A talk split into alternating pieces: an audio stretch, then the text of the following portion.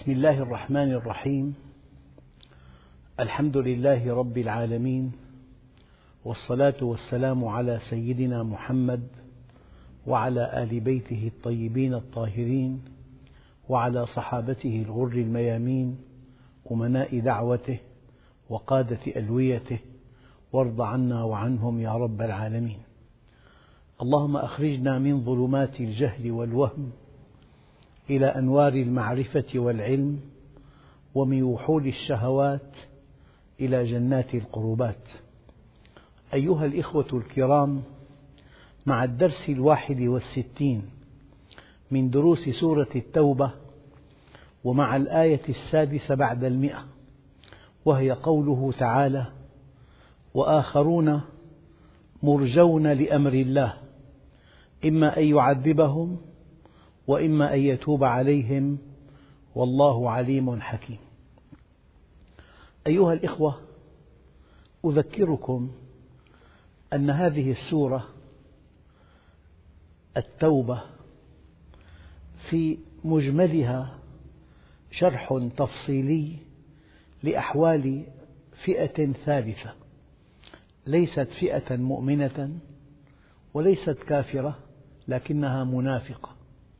فهؤلاء أرادوا أن يحوزوا على مكاسب المؤمنين وأن يتمتعوا على وهمهم بتفلت الكافرين.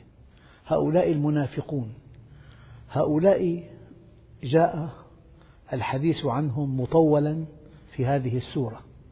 ففي معظم الآيات يقول الله عز وجل: ومنهم من يفعل كذا وكذا، ومنهم ومنهم ومنهم. وفي آيات أخرى: يحلفون بالله وسيحلفون. فكأن هذه السورة في مجملها شرح تفصيلي لأحوال فئة من الناس لم يقبلوا الإيمان، ولكنهم أرادوا مكاسبه، ولم يكونوا مع المؤمنين بل كانوا مع الكافرين. هؤلاء المنافقون، وقد جاء ذكرهم في آيات كثيرة: إنهم في الدرك الأسفل من النار. هؤلاء يقول الله عز وجل عنهم: وآخرون منهم، يعني آخرون مرجون لأمر الله إما يعذبهم وإما يتوب عليهم والله عليم حكيم. أيها الإخوة، معنى مرجون لأمر الله يعني مؤخرون حتى يحكم الله فيهم. بالمناسبة، الإنسان حينما يعلم علم اليقين ما سيكون، ليس هذا من صفات العبودية لله عز وجل. مما يلفت النظر أن النبي صلى الله عليه وسلم قال: وأنا نبي مرسل لا أدري ما يفعل بي ولا بكم. فالإنسان يرجو رحمة الله، يرجو الثواب، يرجو السلامة، يرجو النجاة، يرجو الجنة، أما لا يستطيع إنسان أن يجزم بمصيره يوم القيامة. لذلك كان عليه الصلاة والسلام عند بعض أصحابه وقد توفاه الله عز وجل، فسمع امرأة من وراء الستار تقول: هنيئا لك أبا السائب لقد أكرمك الله. النبي عليه الصلاة والسلام كما تعلمون كلامه تشريع، وسكوته تشريع يعني إقراره، وأفعاله تشريع. فلو أن النبي الكريم سمع هذه المقولة من هذه المرأة وقد قالت: هنيئا لك أبا السائب، لقد حرف تحقيق، لقد أكرمك الله، لو أنه سكت لكان كلامها صحيحا. فقال لها: ومن أدراك أن الله أكرمه، من أدراك أن الله أكرمه، قولي أرجو الله أن يكرمه، وأنا نبي مرسل لا أدري ما يفعل بي ولا بكم. مرة ثانية، لما قالت: هنيئا لك أبا السائب وقد توفاه الله، هنيئا لك أبا السائب لقد أكرمك الله، لو أن النبي عليه الصلاة والسلام سكت لكان كلامها صحيحا، لأن كلام النبي تشريع، وسكوته تشريع يعني إقراره، وأفعاله تشريع، بل وصفاته تشريع. لذلك قال: ومن أدراك أن الله أكرمه، قولي أرجو الله أن يكرمه وأنا نبي مرسل لا أدري ما يفعل بي ولا بكم. يعني ليس من شأن المخلوق أن يحكم على المستقبل، لكنه يرجو رحمة الله، يأمل أن يكون من أهل الجنة. أما أن يحكم حكما جازما قاطعا هذا ليس من شأن البشر. لذلك دائما وأبدا حينما يدور الحديث عن مصير إنسان، أنا أتمنى أن يكون الجواب دائما: هذا من شأن الله وحده. لا تضع نفسك موضع الحكم على الآخرين، هذا من شأن الله وحده. فالنبي الكريم لما سمع من امرأة من وراء الستار تقول عن صحابي جليل توفاه الله: هنيئا لك أبا السائب لقد أكرمك الله، فلو أنه سكت لكان كلامها صحيحا. قال: ومن أدراك أن الله أكرمه، قولي أرجو الله أن يكرمه وأنا نبي مرسل لا أدري ما يفعل بي ولا بكم. مما يؤكد هذه حقيقة أن بعض الذين تخلفوا عن الجهاد، فحينما جاء النبي الكريم عائدا من تبوك واستمع إلى الذين تخلفوا عن الجهاد، استمع إليهم واحدا واحدا وقبل أعذارهم لحكمة بالغة. فلما جاء بعض الصحابة، هم ثلاثة: كعب بن مالك وهلال بن أمية ومرارة ابن الربيع، سيدنا كعب قال: والله يا رسول الله، ما كنت في وقت من الأوقات أشد مني قوة ومالا في الوقت الذي تخلفت عنك. فقال النبي الكريم بلفتة رائعة، قال: أما هذا فقد صدق. استمع إلى 80 منافق وقبل أعذارهم، فلما جاء كعب استحيا من الله أن يكذب عليه، قال له: كنت شديدا صحيحا ومعي راحلة ومعي مال، كنت في أعلى درجات القوة والنشاط، ومع ذلك تخلفت عنك. فقال النبي الكريم: أما هذا فقد صدق. لذلك الإنسان إذا كان صادقا مع الله الطريق سالك إلى الله مباشرة. فالله عز وجل قال: وآخرون، يقصد هؤلاء الثلاثة. وفي آية أخرى يقول الله عز وجل: وعلى الثلاثة الذين خلفوا حتى إذا ضاقت عليهم الأرض بما رحبت وضاقت عليهم أنفسهم وظنوا أن لا ملجأ من الله إلا إليه ثم تاب عليهم ليتوبوا إن الله هو التواب الرحيم. أراد الله سبحانه وتعالى من هذه الآيات أن يبين أن الإنسان ما دام قلبه ينبض باب التوبة مفتوح على مصارعه. بل إن الله سبحانه وتعالى ما أمرنا أن نتوب إليه إلا ليتوب علينا، وما أمرنا أن نستغفره إلا ليغفر لنا، وما أمرنا أن نسأله إلا ليعطينا، إنه أرادنا أن نكون سعداء.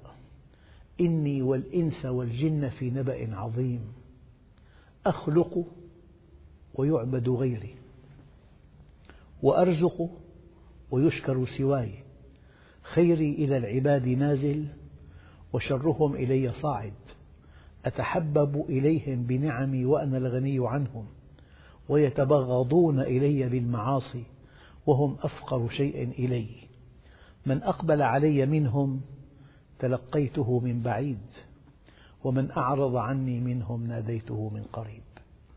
أهل ذكري أهل مودتي، أهل شكري أهل زيادتي، أهل معصيتي لا أقنطهم من رحمتي، إن تابوا فأنا حبيبهم، وإن لم يتوبوا فأنا طبيبهم، أبتليهم بالمصائب لأطهرهم من الذنوب والمعايب الحسنة عندي بعشرة أمثالها وأزيد، والسيئة بمثلها وأعفو، وأنا أرأف بعبدي من الأم بولدها. أيها الإخوة الكرام، ورد في الأثر أن النبي عليه الصلاة والسلام روى لأصحابه هذه القصة: امرأة تخبز على التنور، فكلما وضعت رغيفا في التنور ابنها إلى جانب التنور، حملته وضمته وشمته. فمر نبي كريم قال: يا رب، هذه الرحمة. قال: هذه رحمتي أودعتها في قلوب الأمهات وسأنزعها. القصة رمزية طبعا. فلما نزعت الرحمة من قلب الأم وبكى طفلها ألقته في التنور. لذلك الرحمة التي يتراحم بها البشر هي رحمة الله عز وجل. وفي بعض الإشارات اللطيفة في القرآن: وألقيت عليك محبة مني، يعني إذا أحبك الناس هذه محبة الله، إذا أحبت الأم ابنها هذه محبة الله له، إذا أحب الأب ابنه هذه محبة الله له. وألقيت عليك محبة مني. إذا هؤلاء الذين تخلفوا عن الجهاد وكانوا صادقين لم يكذبوا.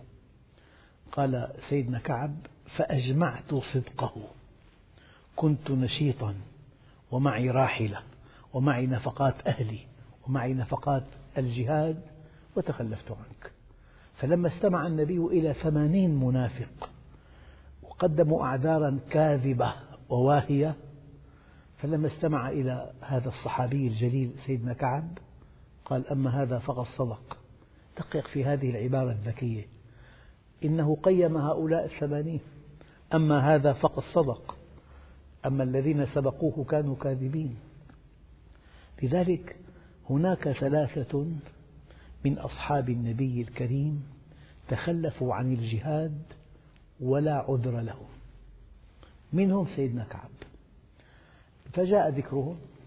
قال: وآخرون، بعد الحديث عن المنافقين، عن صفاتهم، عن أخلاقهم، عن مواقفهم، عن أنواعهم، عن أقسامهم، ومنهم ومنهم ومنهم يحلفون وسيحلفون ويحلفون. جاء الحديث عن هؤلاء ال3 الذين تخلفوا عن رسول الله، فقال: وآخرون مرجون لأمر الله، إما يعذبهم وإما يتوب عليهم، والله عليم حكيم. إخوتنا الكرام، كان الإسلام في عهد النبي الكريم في أعلى المستويات، ولم يكن في عهد النبي سجن، مع أن السجن ليس ممنوعا في الإسلام، طريقة من طرق تأديب المنحرفين، لكن هذا المجتمع المثالي الذي انصاع لرسول الله. مما يلفت النظر أن الإنسان إذا سجن يمنع من أهله ومن أقربائه ومن الناس، وحتى من أقرب الناس إليه زوجته. أما في هذا المجتمع، فلما وجه النبي أصحابه أن يقاطعوا هؤلاء ال3، يعني المدينة كلها سجن أصبحت لهم، لا أحد يكلمهم ولا أحد يلقي عليهم السلام ولا حتى زوجاتهم. هذا المجتمع الكامل، مجتمع الطاعة لله عز وجل. يعني شيء يلفت النظر أنه لم يكن هناك سجن، ولكن المدينة كلها أصبحت سجنا لهم، ما دام الإنسان بالسجن يمنع عن أهله وعن أولاده وعن أحبابه وعن أقاربه. هو طليق وليس مسجونا، لكنه في الحقيقة في سجن، لا أحد يكلمه، لا أحد يلقي عليه السلام. لذلك قال تعالى: وآخرون مرجون لأمر الله، يعني حكمهم مؤخر لمشيئة الله، إما يعذبهم وإما يتوب عليهم، والله عليم حكيم. بالمناسبة أحيانا نقرأ في القرآن: تاب عليهم ليتوبوا، وفي آيات أخرى لها ترتيب معاكس. تابوا فتاب عليهم. ما الفرق بين الآيتين؟ أما تابوا فتاب عليهم يعني أعلنوا التوبة فقبل الله توبتهم، أعلنوا التوبة فقبل الله توبتهم. أما تاب عليهم ليتوبوا، أحيانا يسوق الله لبعض المذنبين بعض الشدائد، هذه الشدائد تسوقهم إلى باب الله. إذن هو بهذه الشدة التي أحاطت بهم دفعتهم إلى باب الله. لذلك قالوا كل شدة طبعا للمؤمنين وراءها شدة إلى الله، وكل محنة تصيب المؤمنين وراءها منحة من الله. وهناك آيات تؤكد هذا المعنى، إن فرعون علا في الأرض وجعل أهلها شيعا يستضعف طائفة منهم يذبح أبناءهم ويستحيي نساءهم إنه كان من المفسدين. الآن ندقق، ونريد أن نمن على الذين استضعفوا في الأرض ونجعلهم أئمة ونجعلهم الوارثين ونمكن لهم في الأرض ونري فرعون وهامان وجنودهما منهم ما كانوا يحذرون. لذلك بعضهم يرى أن الطغاة في الأرض في شتى العصور هؤلاء ما كانوا طغاة إلا ليقدموا خدمة غير ظاهرة للمؤمنين. الطغاة دون أن يشعروا ودون أن يريدوا طغيانهم موظف لخدمة المؤمنين أو لخدمة الإيمان والمؤمنين، لأن هذه الشدة تسوق الناس إلى الله عز وجل.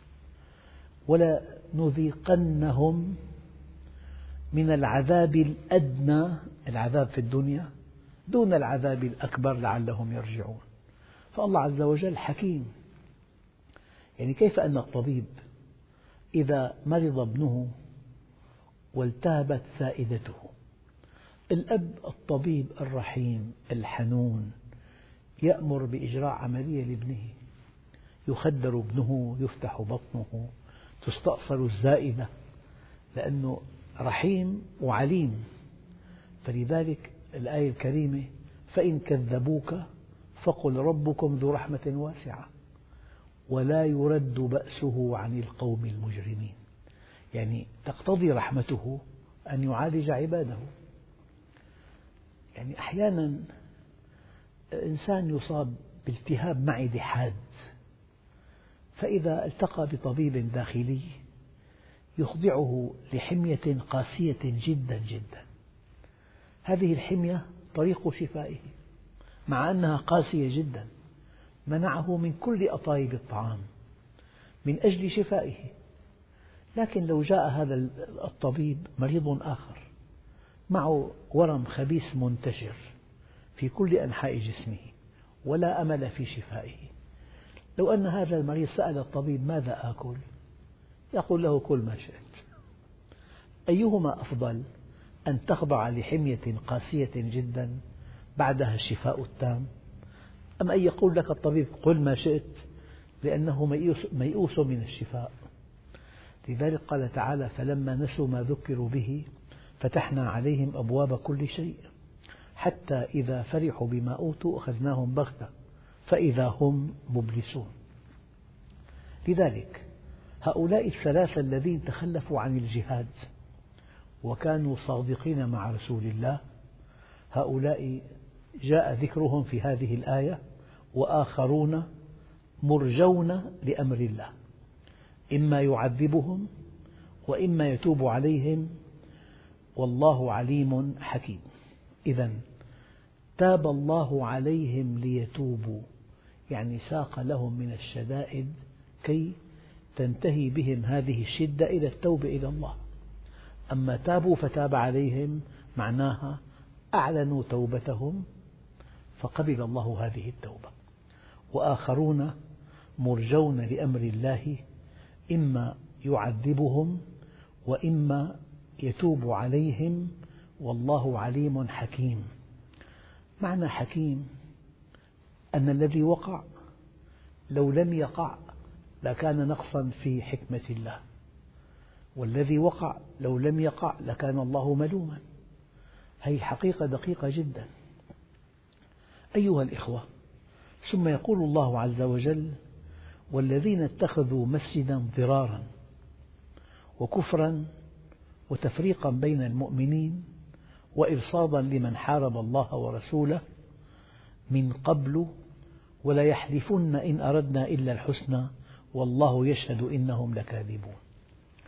هؤلاء المنافقون ضاقوا ذرعا بأصحاب رسول الله، فأرادوا أن يبنوا لهم مسجدا خاصا، في هذا المسجد يتحدثون كما يشاءون، قد ينتقدون النبي الكريم وقد ينتقدون أصحابه، أرادوا أن يكون لهم مسجد يرتعون فيه ويمرحون ويتكلمون على أهوائهم، فأنشأوا مسجد، لكن هذا المسجد سماه الله عز وجل مسجد ضرار لتفريق وحدة المسلمين، لشق صفوفهم، لإيقاع الفتنة بينهم. والذين اتخذوا مسجدا ضرارا، هم انطلقوا في إنشاء هذا المسجد من الكفر، كفروا بهذه الرسالة وكفروا بدعوة النبي الكريم، أرادوا أن يكون لهم مكانة اجتماعية نابعة من الدين. يعني هناك من يريد الدنيا من خلال الدين. الحقيقة الله عز وجل يكشف كل هؤلاء المنافقين. أحيانا الإنسان يبحث عن الدنيا من خلال الدين، وأساسا ما هو النفاق؟ الحقيقة النفاق هو ظاهرتان: ظاهرة انحطاط في الإنسان، في عنده يعني شيء يعتقده وشيء يقوله، فحينما تتناقض أقواله مع عقائده هو المنافق، يقول شيئا لا يؤمن به، يؤمن بشيء لا يقوله. الازدواجية بالشخصية، هو أراد أن يكون مع الكفر، مع أهل الفسق والفجور، مع التفلت، مع الإباحية، مع الشهوات، لكن وجد في مجتمع إيماني قوي، فمن أجل مصالحه أراد أن ينافق. لذلك الإسلام إذا كان ضعيف لا أحد ينافق له، لا أحد ينافق لإسلام ضعيف، أما إذا كان الإسلام قويا هناك ما ينافق له. فإذا قلنا نفاق يعني في عنا ظاهرتين: ظاهرة مرضية في المنافق، وظاهرة قوة في المؤمنين، لأن الإنسان الضعيف لا أحد ينافق له، فالمؤمنون أقوياء ومعهم مغانم كثيرة، فالمنافقون هم ليسوا مؤمنين لكن أرادوا مكاسب المؤمنين. لذلك والذين اتخذوا مسجد ضرار، أنشأوا مسجد وارتادوا هذا المسجد ليكون مقابلا لمسجد رسول الله، ليأخذ فيه المنافقون حريتهم في الحديث كما يشتهون. هم في مجتمع المسلمين مقيدون ومحاسبون ومراقبون. لذلك قال تعالى: والذين اتخذوا مسجدا ضرارا، يعني أرادوا من هذا المسجد أن يشقوا صفوف المسلمين. لذلك يعني أحيانا سألني مرة أخ، قال لي: رأيت بعض الناس عقب صلاة الجمعة يصلون الظهر، فما حكم ذلك؟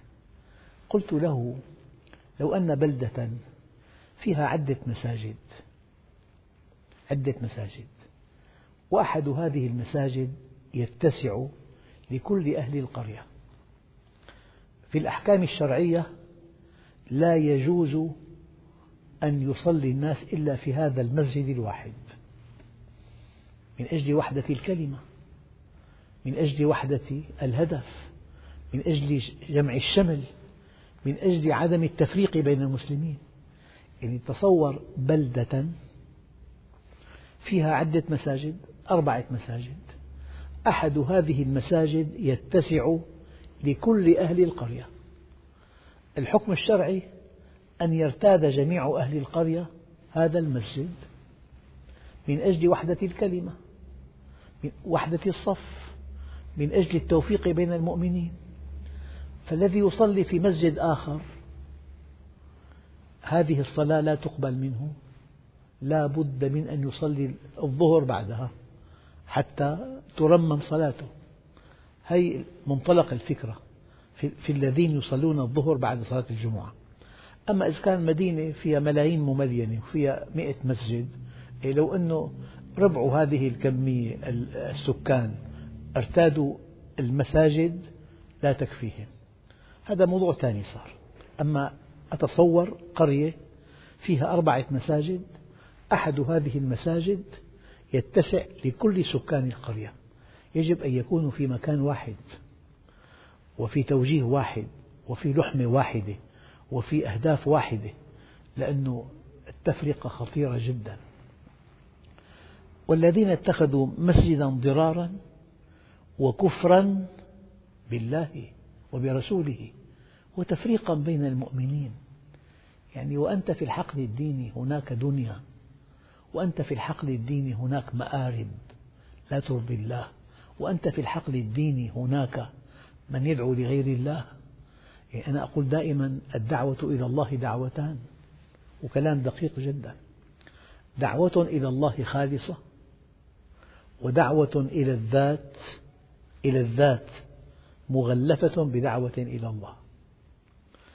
أما الدعوة إلى الله الخالصة من خصائصها الاتباع، الدعوة إلى الله الخالصة من خصائصها الاتباع. أما الدعوة إلى الذات من خصائصها الابتداع، هذا يبتدع شيئا ما جاء في السنة ليقول أنا العالم الوحيد وأنا المصدر الفريد. فالدعوة إلى الله الخالصة من خصائصها الاتباع، أما الدعوة إلى الذات من خصائصها الابتداع. الدعوة إلى الله الخالصة من خصائصها التعاون، قال تعالى: وتعاونوا على البر والتقوى. والدعوة إلى الذات من خصائصها عدم التعاون، التنافس، مجتمع المؤمنين متعاونون. في بعض الأحاديث: المؤمنون بعضهم لبعض نصحة متوادون ولو ابتعدت منازلهم، والمنافقون بعضهم لبعض غششة متحاسدون ولو اقتربت منازلهم. فالدعوة إلى الله الخالصة من خصائصها الاتباع، والدعوة إلى الذات من خصائصها الابتداع. الدعوة إلى الله الخالصة من خصائصها التعاون، والدعوة إلى الذات من خصائصها التنافس. الدعوة إلى الله الخالصة من خصائصها الاعتراف بالآخر، أما الدعوة إلى الذات من خصائصها إلغاء الآخر، إقصاء الآخر. إذن الخالصة اتباع وتعاون واعتراف بالآخر، أما الدعوة إلى الذات من خصائصها التفلت من منهج الله، عدم الاتباع، الابتداع، ثم التنافس للتعاون، ثم إلغاء الآخر، إقصاء الآخر. هؤلاء المنافقون ليسوا مؤمنين، هم في الحقيقة كفار، إن المنافقين هم الكافرون، لكنهم أرادوا أن يتمتعوا بمزايا المؤمنين ومكتسباتهم، ويتوهموا أن التفلت أقرب إليهم من الالتزام، فكانوا المنافقين. والذين اتخذوا مسجدا ضرارا، أرادوا من خلال الدين، من خلال بناء مسجد، من خلال جعل مسجد منافس، مسجد يجمع الكفار بصيغة الإسلام، وكفرا بهذا الدين، بنبي المسلمين، بهذا القرآن، وتفريقا بين المؤمنين. لذلك ورد في بعض النصوص: ليس منا من فرق. المؤمن يجمع ولا يفرق، أما الذي يفرق يثير القضايا الخلافية، يثير التعصبات، يدعو بدعوى الجاهلية، هذا إنسان منحرف. لذلك ليس منا، وليس منا خطيرة جدا، ينفي النبي عنه الانتماء للإسلام أصلا. ليس منا من دعا إلى عصبية، وليس منا من قاتل على عصبية، وليس منا من قتل على عصبية، والعصبية الانحياز الأعمى. وما أنا إلا من غزية إن غوت غويته وإن ترشد غزية أرشدي. هذا أحلى تعريف للعصبية، انحياز أعمى إلى القوم، إن كانوا صالحين هو معهم وإن كانوا سيئين فهو معهم.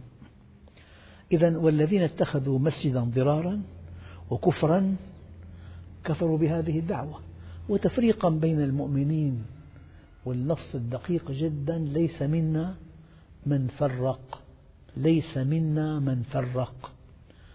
هلأ وإرصادا لمن حارب الله ورسوله، هذا المكان يجذبون إليه من حارب الله ورسوله ليكونوا عونا لهم على محاربة هذه الدعوة. فبتلاقي الإنسان المنافق إذا رأى إنسان ينتقد المؤمنين يطعن باستقامتهم، لا يثمن عملهم، يحبونه ويلتقون معه لأنه عنصر جديد انضم إليهم. لذلك وإرصادا، تتبع، انتظار، مراقبة، تتبع، انتظار لمن حارب الله ورسوله. هؤلاء المنافقون يريدون أن يجمعوا حولهم من على شاكلتهم، فأي إنسان له انتقاد، له تعليق سلبي، له موقف عدائي من النبي وأصحابه، هم ينتظرونه بفارغ الصبر كي ينضم إليهم وكي يؤسسوا دعوة موازية لدعوة النبي ومسجدا ضرارا فيه حديث عن سلبيات وانتقادات اخترعوها هم من أجل تفرقة المؤمنين وشق صفوفهم، ومع ذلك هم يدعون بخلاف واقعهم. وليحلفن إن أردنا إلا الحسنى. وليحلفن إن أردنا، يعني من إنشاء هذا المسجد، إلا الحسنى، لكن الله يشهد والله يشهد إنهم لكاذبون. إذن تستطيع أن تخدع معظم الناس لبعض الوقت، أو أن تخدع بعض الناس لكل الوقت، أما أن تخدع الله ولا لثانية واحدة، يخادعون الله وهو خادعهم، أو أن تخدع نفسك، بل الإنسان على نفسه بصيرة ولو ألقى معاذيره. ولا يحلفن إن أردنا إلا الحسنى والله يشهد إنهم لكاذبون. الآن جاء الحكم الشرعي. هؤلاء المنافقون حينما بنوا هذا المسجد أرادوا أن يصبغوا عليه طابعا مقدسا، فرجوا النبي الكريم أن يصلي فيه، وكان على وشك مغادرة المدينة إلى غزوة تبوك. هو وعدهم أنه إذا عاد من هذه الغزوة يصلي فيه، لكن الله سبحانه وتعالى كشفهم له. يعني أحيانا يكون نفاق غير ذكي، وفي نفاق ذكي جدا لدرجة أن المؤمن لا يكشفه، فهذا شيء طبيعي جدا. فهؤلاء أرادوا أن يأتي النبي إليهم ليصلي فيه، يأخذ هذا المسجد طابعا مقدسا، فصار هناك مسجد مناوئ آخر، فيه طرح آخر، فيه كلام آخر، فيه موقف نفسي آخر. فهم يحلفون بالله إن أردنا إلا الحسنى، لكن الله فضحهم وقال والله يشهد إنهم لكاذبون. جاء الحكم الشرعي، لا تقم فيه أبدا، لا تقم فيه، دعه، لكن لا تصلي فيه. أما لا تقم فيه أبدا، فهم النبي أن يهدم هذا المسجد، فأمر بهدمه بعد أن عاد، وأنشئ مكانه مكان للقمامة. هذا المسجد يعني منطلق من شق صفوف المسلمين. لذلك أنا أقول الآن وأتمنى طرح القضايا الخلافية، الآن طرح القضايا الخلافية يعد جريمة بحق المسلمين، بأن الأعداء وضعونا جميعا في خندق واحد، وينبغي أن نقف، وضعونا جميعا في سلة واحدة، وينبغي أن نقف جميعا في خندق واحد. ولا يحلفن إن أردنا إلا الحسنى والله يشهد إنهم لكاذبون، لا تقم فيه أبدا. لمسجد أسس على التقوى، من أول يوم أحق أن تقوم فيه، فيه رجال يحبون أن يتطهروا والله يحب المطهرين. يعني إنسان يطلب رحمة الله، يطلب نقاءه من الذنوب، يطلب توبة نصوحة، يطلب قربا من الله، هذا المكان مقدس بمن فيه. فالصحابة الكرام في مسجد النبي هم مخلصون، أرادوا تطهير نفوسهم، أرادوا أن تصطبغ نفوسهم بالكمالات الإلهية، أرادوا التعاون، أرادوا نشر هذا الدين. المؤمن ينطلق على نوايا عالية جدا، بل إنهم قالوا نية المؤمن خير من عمله. قد يجهد ليلا نهارا لخدمة الخلق، لكن يتمنى أن يهدي الخلق جميعا. نية المؤمن خير من عمله ونية الكافر شر من عمله، يتمنى الضلال لكل البشر، فهو يسعى في إضلال البشر لكن ما تمكن، يتمنى لو أنه أضل الناس جميعا. إذا نية المؤمن خير من عمله ونية الكافر شر من عمله، لا تقم فيه أبدا. وحينما قال الله أبدا فهم النبي أن هذا المسجد ينبغي أن يلغى، أن يهدم وهدم. لذلك شق صفوف المسلمين الآن يعد جريمة، لأنه إن فرعون علا في الأرض. ماذا فعل فرعون؟ لأنه علا في الأرض وجعل أهلها شيعا. أي طرح طائفي، أي طرح يفرق بين المسلمين، هذا طرح من قبل الشيطان. إن فرعون علا في الأرض وجعل أهلها شيعا، يستضعف طائفة منهم، يذبح أبناءهم ويستحي نساءهم، إنه كان من المفسدين. لذلك الأولى والله، أنا أقول دائما ومع الأسف الشديد، إن أعداءنا يتعاونون تعاون مذهل، وبينهم 5% قواسم مشتركة، ومع الأسف الشديد المسلمون يتقاتلون والدماء تسيل بينهم، وبينهم 95% قواسم مشتركة. أعداؤنا على 5% قواسم مشتركة يتعاونون، والمسلمون إلههم واحد، نبيهم واحد، قرآنهم واحد، منهجهم واحد، كل واحد، ومع ذلك يعني فرق وأحزاب وطوائف وتناحر وتراشق تهم. هذه وصمة عار بحق الأمة، لا تقم فيه أبدا. لمسجد أسس على التقوى، على طاعة الله، من أول يوم أحق أن تقوم فيه، فيه رجال يحبون أن يتطهروا والله يحب المطهرين. يعني لو أن الأخ الكريم فتح القرآن أو على معجم مفهرس أو على في الكمبيوتر، الله يحب من؟ يحب المتقين المطهرين الصادقين المؤمنين. فإذا أراد أن يصل إلى الله فالمنهج واضح أمامه تماما. وفي لقاء آخر إن شاء الله نتابع هذه الآيات، والحمد لله رب العالمين.